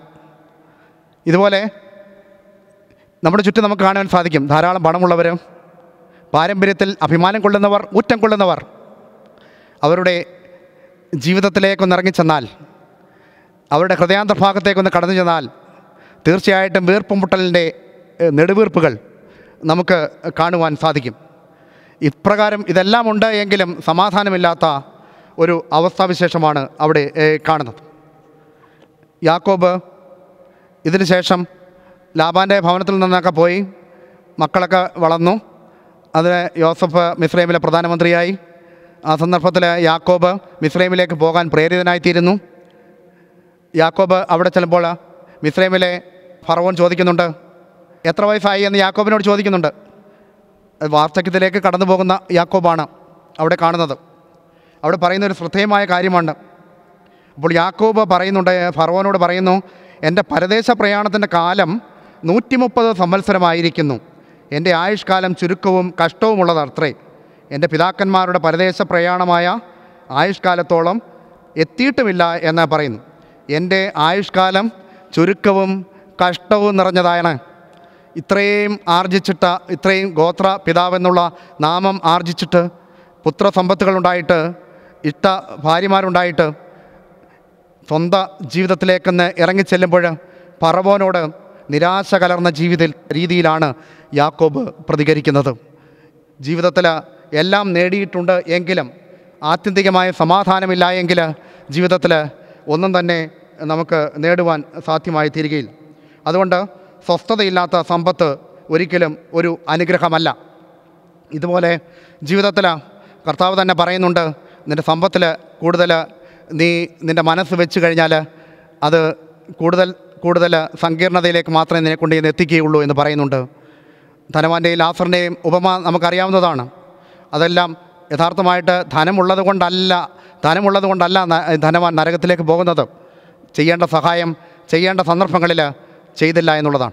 ദാരിദ്ര്യത്തിന്റെ ശോച്യാവസ്ഥയിൽ ദാരിദ്ര്യത്തിന്റെ നെല്ലിപ്പലകയിൽ കഴിയുന്ന ലാസറിനെ നേരിട്ട് കണ്ടിട്ട് സഹായിക്കുവാൻ ലഭ്യ- ലഭ്യമായ സന്ദർഭം സംജാതമായിട്ട് ചെയ്തില്ല എന്നുള്ളതാണ് ധനവാന്റെ ന്യൂനത. ഇതുപോലെ മറ്റുള്ളവർക്ക് ഒന്നും തന്നെ ചെലവഴിക്കാതെ ധനം തന്നിൽ തന്നെ സ്വരൂപിച്ചുകൊണ്ട് ജീവിതത്തെ ക്രമപ്പെടുത്തുന്ന മൂടനായ മനുഷ്യനെ പോലെ തിന്നുക കുടിക്കുക ആനന്ദിക്കുക എന്നുള്ളത് ഞാൻ അധി കളപ്പുര പൊളിച്ച് അധികം വലിയവ പണിഞ്ഞത് എന്റെ ധാന്യം ഞാൻ കൂട്ടിവെക്കും എന്ന് അധര വ്യായാമം നടക്കുന്ന ആ മനുഷ്യനോട് മൂട ഇന്ന് രാത്രിയിൽ നിന്റെ ആത്മാവ് നിന്നോട് ചോദിച്ചാൽ നീ ഒരുക്കി വെച്ചതെല്ലാം ആർക്കാകും? എന്ന് കർത്താവ് തന്റെ ഉപമയിലൂടെ വ്യക്തമായിട്ട് പറയുന്നുണ്ട്. ഇതുപോലെ ഒന്നും തന്നെ മറ്റുള്ളവർക്ക് വിനിയോഗിക്കാതെ എല്ലാം സ്വരുക്കൂട്ടി ചെലവഴിക്കാതെ താനും തന്റെ കുടുംബവും എന്നുള്ള സങ്കുചിതത്വ മനോഭാവത്തിലേക്ക് കടന്നു പോകുന്ന ഒരു മനോഭാവം ക്രൈസ്തവ മനോഭാവം അല്ല എന്നുള്ളത്. സമ്പത്ത് യഥാർത്ഥ രീതിയിൽ വിനിയോഗിക്കേണ്ട രീതിയിൽ വിനിയോഗിച്ചു കഴിഞ്ഞാൽ അത് ദൈവസന്നിധിയിൽ ശ്രേഷ്ഠമായിട്ടുള്ള കാര്യമാണ്. യേശുവിനെ സമീപിച്ച യൗവനക്കാരനോട് പറയുന്നുണ്ട് ഞാൻ കൽപ്പനകളൊക്കെ പാലിക്കുന്നുണ്ടെന്ന് അവൻ അഭിമാനത്തോടു കൂടി യേശുവിനോട് പറയുന്നുണ്ട്. എങ്കിലും അവൻ പറയുന്ന അവനോട് യേശു പറയുന്നുണ്ട് കൽപ്പനകൾ പാലിക്കുന്നത് ശരിയാണ്. പക്ഷേ നിനക്ക് ധാരാളം സമ്പത്തുണ്ട്. നീ ധാരാളം സമ്പത്തുള്ളവനാണ്. ആ സമ്പത്ത് വിറ്റ് ദരിദ്രർക്ക് കൊടുക്കുക. എന്നാൽ സ്വർഗത്തിൽ നിനക്ക് നിക്ഷേപമുണ്ടാകും. പിന്നെ വന്ന് എന്നെ അനുഗമിക്കുക എന്ന് പറയുന്നുണ്ട്. പക്ഷേ ഈ വചനം ഉൾക്കൊള്ളാതെ ദയനീയമായിട്ട് ഈ വചനത്തെ ഉൾക്കൊള്ളാതെ ദൈവസന്നിധിയിൽ നിന്നും പലായനം ചെയ്യുന്ന യൗവനക്കാരന്റെ ചിത്രമാണ് സമവീക്ഷണ സുവിശേഷത്തിൽ സുവിശേഷകന്മാർ വരച്ച് കാട്ടുന്നത്. ഇതുപോലെ ധനസൗഭാഗ്യങ്ങൾ കരുതി വെച്ചുകൊണ്ട് അഹംഭാവത്തോടു കൂടി വർദ്ധിക്കുന്ന മനോഭാവത്തോടു കൂടി വർദ്ധിക്കുന്ന അനേകരെ നമുക്ക് കാണുവാൻ സാധിക്കും. എനിക്ക് പണമുണ്ട്. അതുകൊണ്ട് മറ്റുള്ളവർ എന്റെ ജീവിതത്തിൽ പണം കൊണ്ട് ഞാൻ എന്ത് നേടും എന്നുള്ള അബദ്ധധാരണയിൽ മുമ്പോട്ട് പോകുന്ന അനേകം ആളുകളെ നമുക്ക് കാണുവാൻ സാധിക്കും. ഗുരുനാനാക്കിന്റെ അടുക്കൽ ഗുരുനാനാക്കിനെ ഒരു ഒരു വ്യക്തി തന്റെ ഭവനത്തിലേക്ക് ഭക്ഷണത്തിന് ക്ഷണിച്ചു. ഭക്ഷണത്തിന് ക്ഷണിച്ചതിന് ശേഷം ആ വ്യക്തി വലിയൊരു ധനാട്ടിനായിരുന്നു ആ ധനാട്ടിനായ വ്യക്തി ഗുരുനാനാക്കിനോട് പറയുകയാണ് ഗുരു എനിക്ക് ധാരാളം പണമുണ്ട്. ഗുരു എന്താവശ്യപ്പെട്ടാലും ഞാനത് ഇപ്പോൾ തന്നെ സാധിച്ചു തരാം. ഗുരു ഒന്ന് പറഞ്ഞാൽ മതി ആജ്ഞാപിച്ചാൽ മതി. ഏത് കാര്യമാണെങ്കിലും ഞാനത് എന്റെ പണം കൊണ്ട് ഞാൻ സാധിച്ചു തരാം എന്ന് പറയുന്നുണ്ട്. അപ്പോൾ ഗുരുനാനാക്ക് ഒരു മുട്ടുസൂചി എടുത്തിട്ട് അവന്റെ അടുക്കൽ കൊടുക്കുകയാണ് അവന്റെ കയ്യിൽ കൊടുക്കുകയാണ്. ഈ മുട്ടുസൂചി നീ മരിച്ച് ഞാൻ സ്വർഗത്തിൽ വരുമ്പോൾ ഞാൻ അവിടെ ഉണ്ടാകും. പക്ഷേ ആ മുട്ടുസൂചി ഇപ്പോൾ ഞാൻ തരുന്ന മുട്ടുസൂചി നീ മരിച്ച സ്വർഗത്തിൽ വരുമ്പോൾ എന്റെ കൈ തരണം. അപ്പോൾ ആ വ്യക്തി പറയുകയാണ് ഇവിടെ നിന്നൊന്നും കൊണ്ടുപോകാൻ പറ്റത്തില്ലല്ലോ. ആ ഗുരുനാനാക്ക് പറയുന്നുണ്ട് ഇതാണ് ധനത്തിന്റെ നശ്വരത ധനത്തിന്റെ നൈമിഷികത. ഇവിടെ നിന്ന് നമുക്കൊന്നും കൊണ്ടുപോകുവാൻ മറ്റൊരു ലോകത്തിലേക്ക് നാം പോകുമ്പോൾ ഈ ലോകത്തിൽ നിന്ന് മണ്ണോട് ചേരുമ്പോൾ നമ്മുടെ ശരീരം മണ്ണോട് ചേരുമ്പോൾ ഒന്നും തന്നെ ഈ ലോകത്തിൽ നിന്ന് കൊണ്ടുപോകുവാൻ സാധ്യമല്ല എന്നുള്ള ഒരു അവബോധം നമ്മുടെ ജീവിതത്തിൽ ഉണ്ടാകണം. ഇതാണ് യഥാർത്ഥമായിട്ടുള്ള കാര്യം എന്ന് മനസ്സിലാക്കുക. യാക്കോബിന് ധാരാളം ധനസൗഭാഗ്യങ്ങളുണ്ടായിരുന്നു. ലാബാന്റെ ഭവനത്തിൽ നിന്ന് ഈ ധനസൗഭാഗ്യങ്ങളുമായിട്ടാണ് ലാബാൻ അറിയാതെയാണ് തന്റെ ഭാര്യമാരെയും പുത്രന്മാരെയും മൃഗസമ്പത്തുമായിട്ട് യാക്കോബ് ആ ലാബാന്റെ ഭവനം വിട്ടു പോകുന്നത് ലാബാന്റെ ഭവനം വിട്ടു പോകുമ്പോൾ ബത്തലകേം എഫ്രാത്തിൽ വെച്ചാണ് തന്റെ പ്രിയ ഭാര്യ റാഹേൽ ബെന്യാമീന് ജന്മം കൊടുത്ത് ഉടനെ തന്നെ അവിടെ വെച്ച് മരിക്കുകയാണ്. എന്തുമാത്രം വേദനാജനകമായ ഒരു അന്തരീക്ഷമാണ് അവിടെ കാണുന്നത്. റാഹേൽ തന്റെ വിഗ്രഹങ്ങളുമായിട്ട് തന്റെ അപ്പന്റെ വിഗ്രഹങ്ങളെ മോട്ടിച്ചുകൊണ്ടാണ് പോയത്. അപ്പന്റെ വിഗ്രഹങ്ങൾക്ക് പ്രത്യേകമായിട്ടുള്ള ഒരു സാങ്കത്യമുണ്ട്. വിഗ്രഹാരാധന നിലനിന്നിരുന്ന ഒരു കുടുംബമായിരുന്നു. അതുകൊണ്ടാണ് യാക്കോബിന് യഥാർത്ഥമായിട്ട് ദൈവ അവബോധമില്ലാതെ പോയത്. അവിടെ സത്യദൈവത്തെ വിട്ട് വിഗ്രഹങ്ങളെ ആരാധിക്കുന്ന ലാബാനെയും അതുപോലെ തന്നെ അവന്റെ പുത്രിമാരും ആയിരുന്നു. പക്ഷെ പോരുന്നപ്പോൾ റാഹേൽ അപ്പന്റെ വിഗ്രഹങ്ങളെ മോഷ്ടിച്ചു കൊണ്ടുപോകുന്ന അനുഭവമാണ് കാണുന്നത്. പക്ഷേ വിഗ്രഹങ്ങളെ മോഷ്ടിച്ചു കൊണ്ടുപോകുന്ന വ്യക്തി ആ വിഗ്രഹവുമായിട്ട് പിന്നീട് ഏതെങ്കിലും സന്ദർഭത്തിൽ പിതാവിന്റെ അടുക്കൽ ചെല്ലുമ്പോൾ യഥാർത്ഥമായി പിതാവിന്റെ സ്വത്തിന് വീണ്ടും ആ വ്യക്തി അർഹയാണ് എന്നുള്ളതാണ് റാഹേലിനെ ഇത് അപഹരിക്കുവാൻ പ്രേരിപ്പിച്ച ചേതോവികാരം. ഈ വിഗ്രഹവുമായിട്ട് കടന്നു ചെല്ലുമ്പോൾ പിതാവിന്റെ സ്വത്തിന് വീണ്ടും അവകാശിയായി തീരാം സ്വത്തുകൾ സ്വായത്തമാക്കി തീർക്കാം എന്ന അബദ്ധചിന്തയിലാണ് റാഹേൽ ഈ വിഗ്രഹങ്ങൾ മോഷ്ടിച്ചുകൊണ്ട് പോകുന്നത്. വിഗ്രഹങ്ങൾ മോഷ്ടിച്ചുകൊണ്ട് പോയി എങ്കിലും വഴിമത്തിയെ മരിക്കുന്നു. അവിടെ ആ ഒരു സാഹചര്യം നമ്മുടെ മനസ്സിലൊന്ന് കാണുക.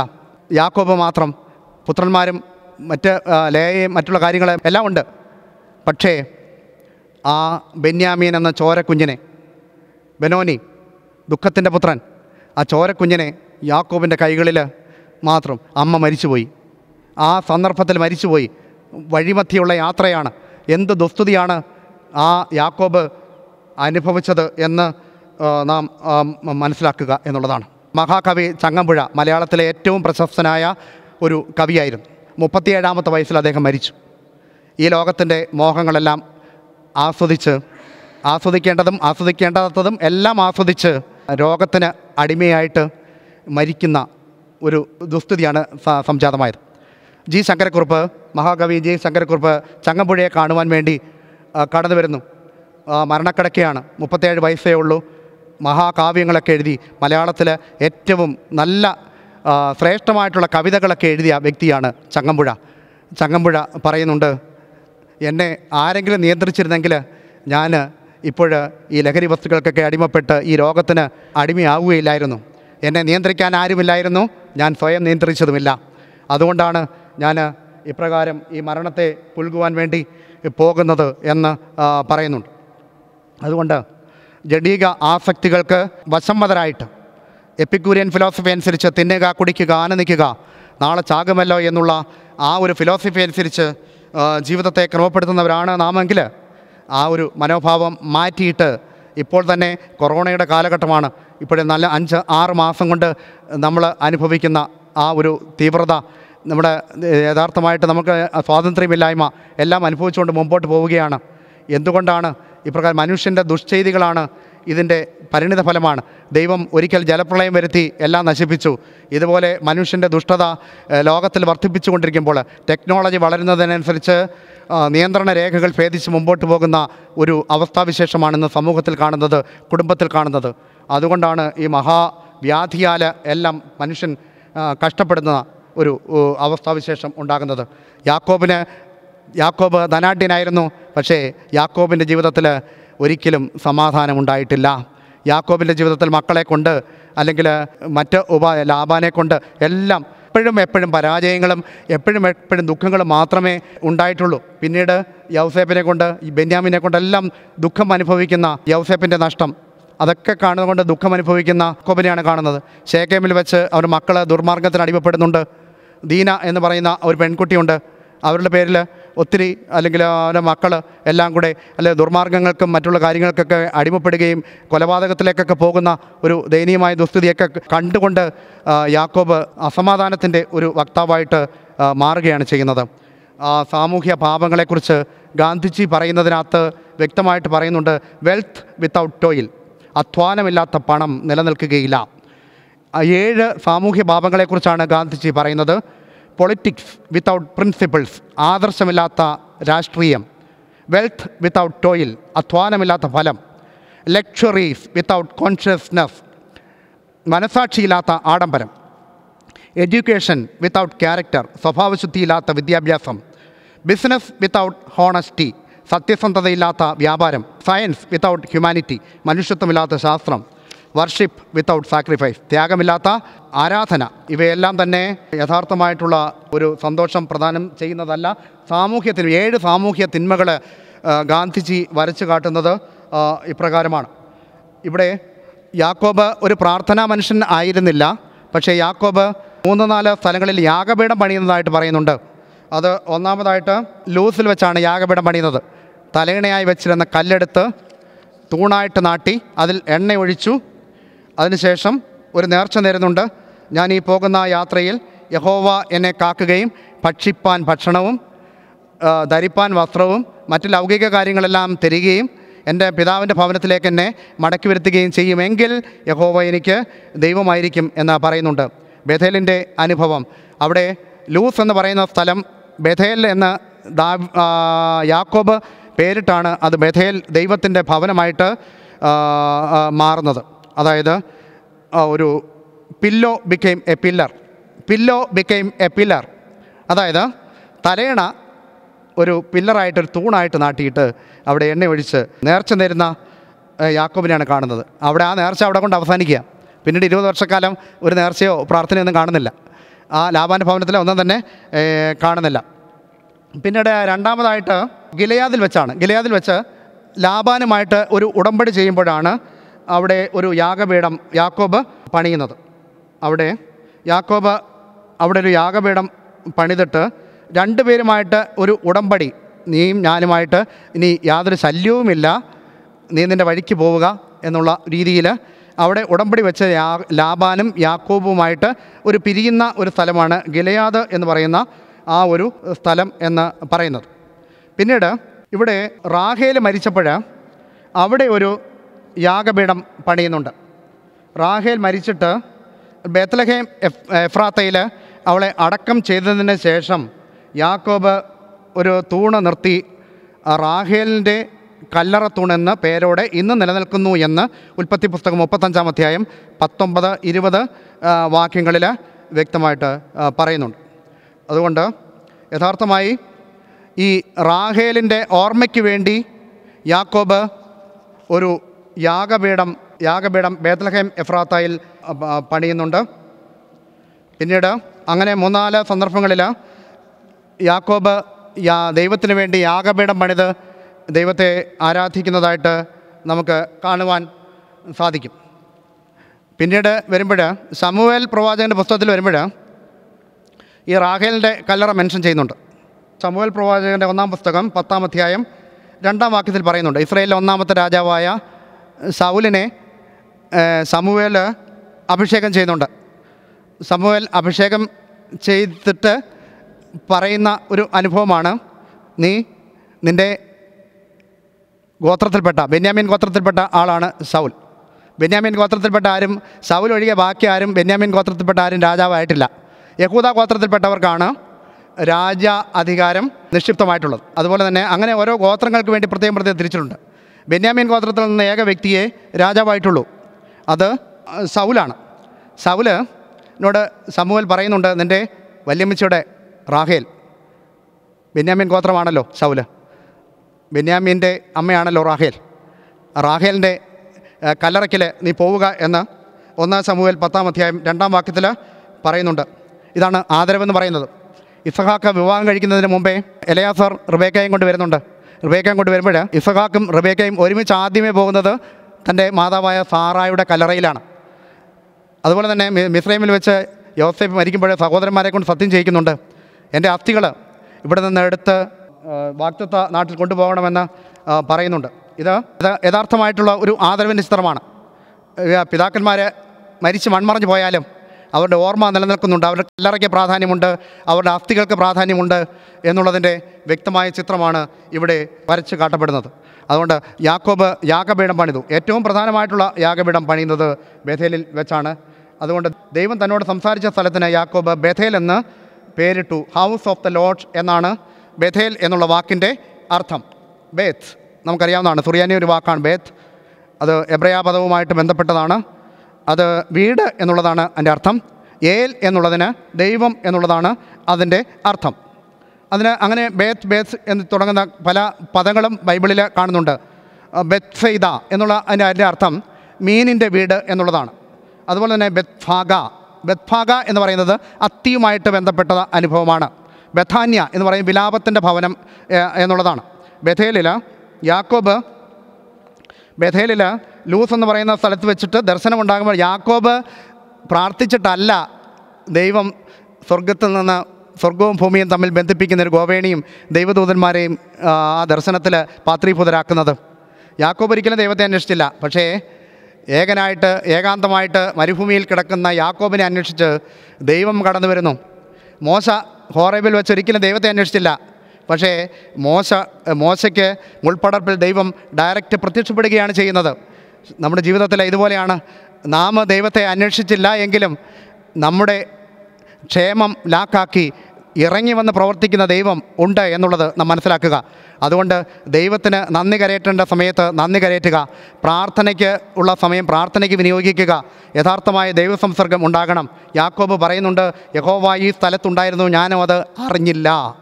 യഹോവ ഈ സ്ഥലത്തുണ്ടായിരുന്നു. ഞാനും അത് അറിഞ്ഞില്ല എന്ന് പരിതപിക്കുന്ന യാക്കോബിനെയാണ് കാണുന്നത്. ദൈവത്തിന്റെ സാന്നിധ്യം ഉണ്ടായിട്ടും അറിയാത്ത യാക്കോബ്. ഇവിടെ ഒരു ദർശനമാണ് ബഥേലിൽ വെച്ച് കാണുന്നത്.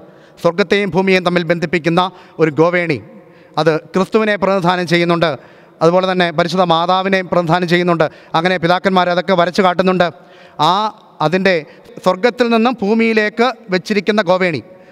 യേശുക്രിസ്തു ഈ ലോകത്തിലേക്ക് കടന്നു വന്നത് സ്വർഗത്തിലെ മഹിമാവസ്ഥ വിട്ട് ഈ ഭൂമിയിലേക്ക് കടന്നു വന്ന യേശുക്രിസ്തു ആകുന്ന കോവേണി. അതിന്റെ അവിടെ ആരൊക്കെയുണ്ട്? ദൈവദൂതന്മാരുടെ സാന്നിധ്യമുണ്ട് പരിശുദ്ധന്മാരുടെ സാന്നിധ്യമുണ്ട്. ആ പരിശുദ്ധന്മാരുടെ ദൗത്യം എന്താണ്? പരിശുദ്ധന്മാർ സ്വർഗത്തിൽ ദൈവസന്നിധിയിൽ ഇരുന്നുകൊണ്ട് യേശുക്രിസ്തുവിന്റെ സന്നിധിയിൽ യേശുക്രിസ്തുവും പിതാവാം ദൈവം പുത്രനാം ദൈവം അവരോടൊപ്പം നിന്നുകൊണ്ട് ആരാധിക്കുന്ന പരിശുദ്ധന്മാരുടെ വൃന്ദമാണ് സ്വർഗത്തിൽ നിന്ന് ഗോവേണി വഴി ഭൂമിയിലേക്ക് ഇറങ്ങി വന്ന് മനുഷ്യന് അനുഗ്രഹം പ്രദാ പ്ര- പ്രദാനം ചെയ്യുന്നത്. ഇത് പരിശുദ്ധന്മാരുടെ സാന്നിധ്യമുണ്ട് ഗോവേണിയിൽ. യേശുക്രിസ്തുവാകുന്ന ഗോവേണിയിൽ പരിശുദ്ധന്മാരുടെ സാന്നിധ്യമുണ്ട്. ദൈവദൂതന്മാരുടെ സാന്നിധ്യമുണ്ട്. ശുദ്ധിമതികളുടെ സാന്നിധ്യം ഉണ്ട്. അതുകൊണ്ട് ദൈവത്തിന്റെ ശബ്ദം കേട്ടുകൊണ്ട് യഥാർത്ഥമായിട്ട് നാം ദൈവത്തെ ആരാധിക്കുന്ന ഒരു അനുഭവം ഉണ്ടാകണം. ദൈവവുമായിട്ട് യഥാർത്ഥമായൊരു സംസർഗം ഉണ്ടാകുന്ന നമ്മെ തേടിയെത്തുന്ന ദൈവത്തെ നാം ഒരിക്കലും യേശുക്രിസ്തുവും ഉയർത്തെഴുന്നേറ്റ ശേഷം ശിഷ്യന്മാരെ തേടിയെത്തുന്ന അനുഭവമാണ് കാണുന്നത്. നമ്മെ തേടിയെത്തുന്ന നമ്മുടെ ആവശ്യങ്ങൾ അറിഞ്ഞ് നമ്മെ സഹായിക്കുന്ന ദൈവം നമ്മോടൊപ്പമുണ്ട്. യാക്കോബിനെ പോലെ നാം പരിതപിക്കുകയാണ്. ഈ സ്ഥലത്ത് ദൈവം ഉണ്ടായിരുന്നു പക്ഷേ ഞാനത് അറിഞ്ഞില്ല എന്ന് ഒരിക്കലും പരിതപിക്കരുത്. നാം തെറ്റ് ചെയ്യുമ്പോൾ അരുത് എന്ന് വിലക്കുന്ന ദൈവത്തിന്റെ സാന്നിധ്യമുണ്ട്. അതുപോലെ തന്നെ ശരിയായിട്ടുള്ള കാര്യങ്ങൾ ചെയ്യുമ്പോൾ പ്രോത്സാഹിപ്പിക്കുന്ന ദൈവത്തിന്റെ കരങ്ങൾ ഉണ്ട് എന്ന് നാം പ്രത്യേകമായിട്ട് നമ്മുടെ ജീവിതത്തിൽ ഉണ്ടാകേണ്ട കാര്യമാണ്. അതുകൊണ്ട് ഭൂമിയിൽ വയ്ക്കപ്പെട്ട ഗോവേണിയാണ് സ്വർഗത്തെയും ഭൂമിയെയും തമ്മിൽ ബന്ധിപ്പിക്കുന്ന ആ ഒരു ഗോവേണി. ഒന്ന് കൊരിന്തിയർ പതിനഞ്ചാം അധ്യായം നാൽപ്പത്തേഴാം വാക്യത്തിൽ പറയുന്നുണ്ട് ഒന്നാം മനുഷ്യൻ ഭൂമിയിൽ നിന്ന് മണ്ണ് കൊണ്ടുണ്ടാക്കപ്പെട്ടവൻ രണ്ടാം മനുഷ്യൻ സ്വർഗത്തിൽ നിന്ന് ഉള്ളവൻ. ഒന്നാം മനുഷ്യൻ ഭൂമിയിൽ നിന്ന് മണ്ണ് കൊണ്ടുണ്ടാക്കപ്പെട്ടവൻ മണ്ണ് കൊണ്ടുണ്ടാക്കപ്പെട്ടവരാണ് ഈ ലോകത്തിലെ പരിശുദ്ധന്മാരും ശുദ്ധിമതികളും. എൽ ശ്രേഷ്ഠ വ്യക്തികൾ വ്യക്തിത്വത്തിന്റെ ഉടമകളെല്ലാം തന്നെ മണ്ണാൽ രൂപപ്പെടുത്തിയവരാണ്. പക്ഷേ മണ്ണാൽ മനയപ്പെട്ടവനല്ല നമ്മുടെ കർത്താവായ യേശു ക്രിസ്തു അത് യേശു ക്രിസ്തു സ്വർഗത്തിൽ നിന്നുള്ളവൻ എന്നാണ് കൊരിന്തിയ ലേഖനത്തിൽ വ്യക്തമായിട്ട് പറയുന്നുണ്ട്. അതുകൊണ്ട് പൗലോസ്ലിഹ പറയുന്നത് ദൈവ ശുശ്രൂഷ ഈ മൺപാത്രങ്ങളിലാണ്. മണ്ണോട് ചേരുന്ന അനുഭവം. മൺപാത്രങ്ങളിലാണ് ഈ ശുശ്രൂഷ ഞങ്ങൾക്ക് തന്നിരിക്കുന്നത്. മൺപാത്രത്തിന്റെ അനുഭവം ഏത് ഏത് സന്ദർഭങ്ങളിലും പൊട്ടിത്തകരാൻ സാഹചര്യമുള്ള ഒരു അവസ്ഥയാണ് മൺപാത്രത്തിന്റെ അവസ്ഥയെന്ന് പറയുന്നത്. ദൈവത്തിന്റെ ശുശ്രൂഷ മൺപാത്രത്തോടാണ് പൗലോസ്ലിഹ ഉപമിച്ചിരിക്കുന്നത്. ശുശ്രൂഷ ഏറ്റെടുക്കുമ്പോൾ ഏത് സന്ദർഭങ്ങളിലാണെങ്കിലും അവിടെ പൊട്ടിത്തകരാനുള്ള ഒരു സന്ദർഭമുണ്ടാകാം സാഹചര്യമുണ്ടാകാം. ആ പൊട്ടിത്തകരൽ തകർന്ന് തരിപ്പണമാകുന്ന ഒരു ശുശ്രൂഷയല്ല ദൈവം നമ്മിൽ നിന്ന് ആഗ്രഹിക്കുന്നത്. യഥാർത്ഥമായ ഉദാത്തമായ ഒരു ശുശ്രൂഷയാണ് ദൈവം നമ്മിൽ നിന്ന് ആഗ്രഹിക്കുന്നത്. അത് ദൈവദൂതന്മാരുടെ സാന്നിധ്യം ഉണ്ട്. അതിനുശേഷം യാക്കോബ് നേർച്ച നേരുന്നുണ്ട്. ഞാൻ ഈ പോകുന്ന യാത്ര സഫലമാകണമെന്ന് പ്രാർത്ഥിക്കുന്നുണ്ട്. പക്ഷേ യഥാർത്ഥമായിട്ട് ഇന്നത്തെ ക്രൈസ്തവ വിശ്വാസിയുടെ സ്വാർത്ഥപരമായിട്ട് പ്രാർത്ഥനയുടെ ഉത്തമ ഉദാഹരണമാണ് അവിടെ കാണുന്നത്. അഞ്ച് കാര്യങ്ങൾ ദൈവം എനിക്ക് ചെയ്തു തന്നാൽ മൂന്ന് കാര്യങ്ങൾ ഞാൻ അങ്ങോട്ട് ചെയ്തു തരാം. ബെനിഫിറ്റിന്റെ അടിസ്ഥാനത്തിലാണ് ദൈവത്തോട് അവിടെയും യാക്കോബ് പറയുന്നത്. ഭക്ഷിപ്പാൻ ഭക്ഷണം തരണം ധരിപ്പാൻ വസ്ത്രം തരണം. സമാധാനത്തോടെ എന്റെ പിതാവിന്റെ അടുക്കിലേക്ക് എന്നെ മടക്കി വരുത്തുകയും ചെയ്യുമെങ്കിൽ യഹോവ എനിക്ക് ദൈവമായിരിക്കും എന്നാണ് പറയുന്നത്. അവിടെയും യാക്കോബ് മാനസാന്തരപ്പെടുന്നില്ല. ലൗകിക കാര്യങ്ങൾ ചോദിച്ച് ദൈവത്തെ വിഷമിപ്പിക്കുകയാണ് ചെയ്യുന്നത്. അതിനുശേഷമാണ് ആ ഒരു പ്രാർത്ഥനയ്ക്ക് ഫലം ലഭ്യമായി തീരുന്നില്ല. ദൈവത്തിൽ നിന്ന് ദൈവം യാക്കോബിനെ വിട്ടു. യാക്കോബ് ദൈവത്തെയും വിട്ട് അങ്ങനെ ഒരു ഒരു ഒരു കോണ്ടാക്റ്റ് ഇല്ലാതെ ഒരു സംസർഗമില്ലാതെ മുമ്പോട്ട് പോകുന്ന നീണ്ട ഇരുപത് വർഷക്കാലം. അതിനുശേഷമാണ് തിരികെയുള്ള യാത്രയിൽ മാനസാന്തരപ്പെട്ട യാക്കോബിനെയാണ് കാണുന്നത്. വിഗ്രഹങ്ങളെ എല്ലാം ഉപേക്ഷിച്ച് മാനസാന്തരപ്പെട്ട ഒരു യാക്കോബിനെയാണ് പിന്നീട് കാണുന്നത്. വിഗ്രഹങ്ങളിൽ അടിസ്ഥാനപ്പെട്ട ആരാധനയുമായിട്ട് വിഗ്രഹങ്ങളുള്ള ഒരു വീട്ടിൽ താമസിച്ച ലാബാന്റെ ഭവനത്തിൽ മുഴുവൻ വിഗ്രഹങ്ങളായിരുന്നു. സത്യദൈവമല്ല ലാബാന്റെ പുത്രിമാരും അവരുടെ പുത്രന്മാരും എല്ലാം വിഗ്രഹങ്ങളെ സേവിച്ചിരിക്കുന്ന സാഹചര്യത്തിൽ അതുമായിട്ട് താതാത്മ്യപ്പെട്ട് സത്യദൈവത്തെ യാക്കോബ് വിഗ്രഹങ്ങളെ സേവിച്ചു എന്ന് പറയുന്നില്ലെങ്കിൽ പോലും സത്യദൈവത്തെ വിട്ട് ഉള്ള ഒരു ജീവിതമായിരുന്നു യാക്കോബിന്റെ ജീവിതം എന്ന് പറയുന്നത്. പക്ഷേ ലാബാന്റെ ഭവനത്തിൽ നിന്ന് യാക്കോബ് എപ്പോൾ മോചിതനായോ അതിനുശേഷമാണ് യാക്കോബ് രൂപാന്തരപ്പെടുന്നത്. പെനിയേൽ എന്ന് പറയുന്ന സ്ഥലത്ത് വെച്ചാണ് ദൈവത്തെ മുഖാമുഖം കാണുന്നത്. പെനിയലിൽ വെച്ചാണ്. അവിടെ വെച്ച് ദൈവദൂതനുമായിട്ട് മൽപ്പിടുത്തം നടത്തി. നീ എന്നെ അനുഗ്രഹിച്ചല്ലാതെ ഞാൻ നിന്നെ വിടുകയില്ല എന്ന് പറയുന്നുണ്ട്. അതിനുശേഷം ബഥേലിന്റെ അവസ്ഥയിൽ നിന്ന് മാറിയിട്ട് ഷേഖേമിലോട്ട് പോകുന്നുണ്ട്. ഷേഖേമിലെ യാക്കോബിന് ഒത്തിരി പ്രതിസന്ധി ഉണ്ടാകുന്നുണ്ട്. ദൈവകൽപ്പനയ്ക്ക് വിരുദ്ധമായിട്ട് ബഥേലിലോട്ട് പോകാൻ പറഞ്ഞു. ഷേഖേമിൽ പോയി അവിടെ മക്കളെല്ലാം ദുർമാർഗത്തിന് അടിമപ്പെട്ടു എന്നുള്ളത് നാം മനസ്സിലാക്കുക. അതുകൊണ്ട് ബഥേലിന്റെ ആത്മീയ പാഠങ്ങൾ ബഥേൽ ദൈവത്തിന്റെ ഭവനമാണ്. നമുക്ക് ബഥേൽ യാക്കോബ് താമസിച്ച സ്ഥലമാണ് ബഥേൽ എന്ന് പറയുന്നത്. അത് അവിടെ യാഗപീഠം പണിത് ദൈവത്തെ ആരാധിച്ച സ്ഥലമാണ്. അവിടെ ബഥേൽ എന്ന് പറയുന്നത്. അതുപോലെ തന്നെ അവിടെ കരുവേലകത്തിന് കീഴിൽ വിഗ്രഹങ്ങളെ കുഴിച്ചിട്ട സ്ഥലം കൂടിയാണത്. എല്ലാ വിഗ്രഹങ്ങളെ പൊന്ന് വേണ്ട സ്വർണം വേണ്ട എന്ന് പറയുന്നതിന് വേണ്ടി ചില വിഭാഗക്കാരെങ്കിലും പറയുന്നത് ഇതാണ്. നിങ്ങളുടെ പൊന്ന് കൊണ്ടുപോയി കുഴിച്ചിടുക. കരുവേലകത്തിന്റെ കീഴിൽ പോയി സേക്കേമിലെ കരുവേലകത്തിന് കീഴിൽ പോയി കുഴിച്ചിടുക എന്ന് പറയുന്നുണ്ട്. എന്തുകൊണ്ടാണ് പറയുന്നത്? വിഗ്രഹങ്ങൾ കൊത്തിവെച്ച കുണുക്കുകൾ കൊണ്ടുപോയി കുഴിച്ചിടാനാണ് പറയുന്നത്. സ്വർണം ഉപേക്ഷിക്കാനല്ല പറയുന്നത്. അതുകൊണ്ട് ഈ ഒരു വേദഭാഗത്തിൽ അന്തർലീനമായിരിക്കുന്ന യാക്കോബിന്റെ ജീവിതവുമായിട്ട് മുമ്പോട്ട് പോകുമ്പോൾ യാക്കോബിന്റെ ജീവിതത്തിലെ വ്യത്യസ്തമായ സ്ഥലങ്ങൾ അതിന്റെ ആധ്യാത്മികമായിട്ടുള്ള സാങ്കത്യം ആധ്യാത്മികമായിട്ടുള്ള പരിവേഷം നാം ചിന്തിച്ചു കഴിഞ്ഞു. ബഥേലാണ് ഏറ്റവും ദൈവത്തിന്റെ ഭവനമാണ്. ദൈവത്തിന്റെ ഭവനമായ ബഥേലായി നമ്മുടെ ഭവനങ്ങൾ രൂപപ്പെടുവാൻ യഥാർത്ഥമായി ദൈവത്തിന് കൊടുക്കേണ്ടതുള്ള ആരാധന സത്യ ആരാധനയുടെ അനുഭവത്തിലേക്ക് നാം മാറി. യഥാർത്ഥമായി യാക്കോബിനെ പോലെ ഒരു രൂപാന്തരപ്പെട്ട നിന്റെ പേരിനി ഉബായി എന്നല്ല നിന്റെ പേരിനി ഇസ്രയേൽ എന്നാക്കും ക്രിസ്തുവിലാകുന്നവർ പുതുക്കപ്പെടുന്ന അനുഭവത്തിലേക്ക് യഥാർത്ഥമായ ഒരു മാനസാന്തരത്തിന്റെ അനുഭവത്തിലേക്ക് യഥാർത്ഥമായ ഒരു രൂപാന്തരത്തിന്റെ അനുഭവത്തിലേക്ക് കടന്നു വന്ന് യഥാർത്ഥമായ ആത്മീയ സന്തോഷത്തിന്റെ വക്താക്കളായി തീരുവാൻ ദൈവത്തിന്റെ പരിശുദ്ധാത്മാവ് സംഗതിയാക്കട്ടെ എന്ന് ആത്മാർത്ഥമായിട്ട് പ്രാർത്ഥിച്ചുകൊണ്ട് ജലീയ ചിന്തകളിൽ നിന്ന് വിരമിക്കുന്നു. ഇതുപോലെയുള്ള എല്ലാ ദിവസങ്ങളിലും ധ്യാന ചിന്തകൾ ഈ ഗ്രിഗോറിയൻ ടി വി ക്രമീകരിക്കുന്നുണ്ട്. അതിന്റെ ഈ പരിമല സെമിനാരിയുടെ മാനേജറായിരിക്കുന്ന എം സി കുറിയാക്കോസ് അച്ഛനാണ് അത് എല്ലാം ക്രമീകരണം ചെയ്യുന്നത്. അച്ഛനോടുള്ള നന്ദി അറിയിക്കുന്നു. അതുപോലെ തന്നെ ഗ്രിഗോറിയൻ ടി വിയിലെ എല്ലാ അണിയറ പ്രവർത്തകർക്കും പ്രത്യേകമായിട്ടുള്ള നന്ദി അർപ്പിച്ചുകൊണ്ട് നിർത്തുന്നു.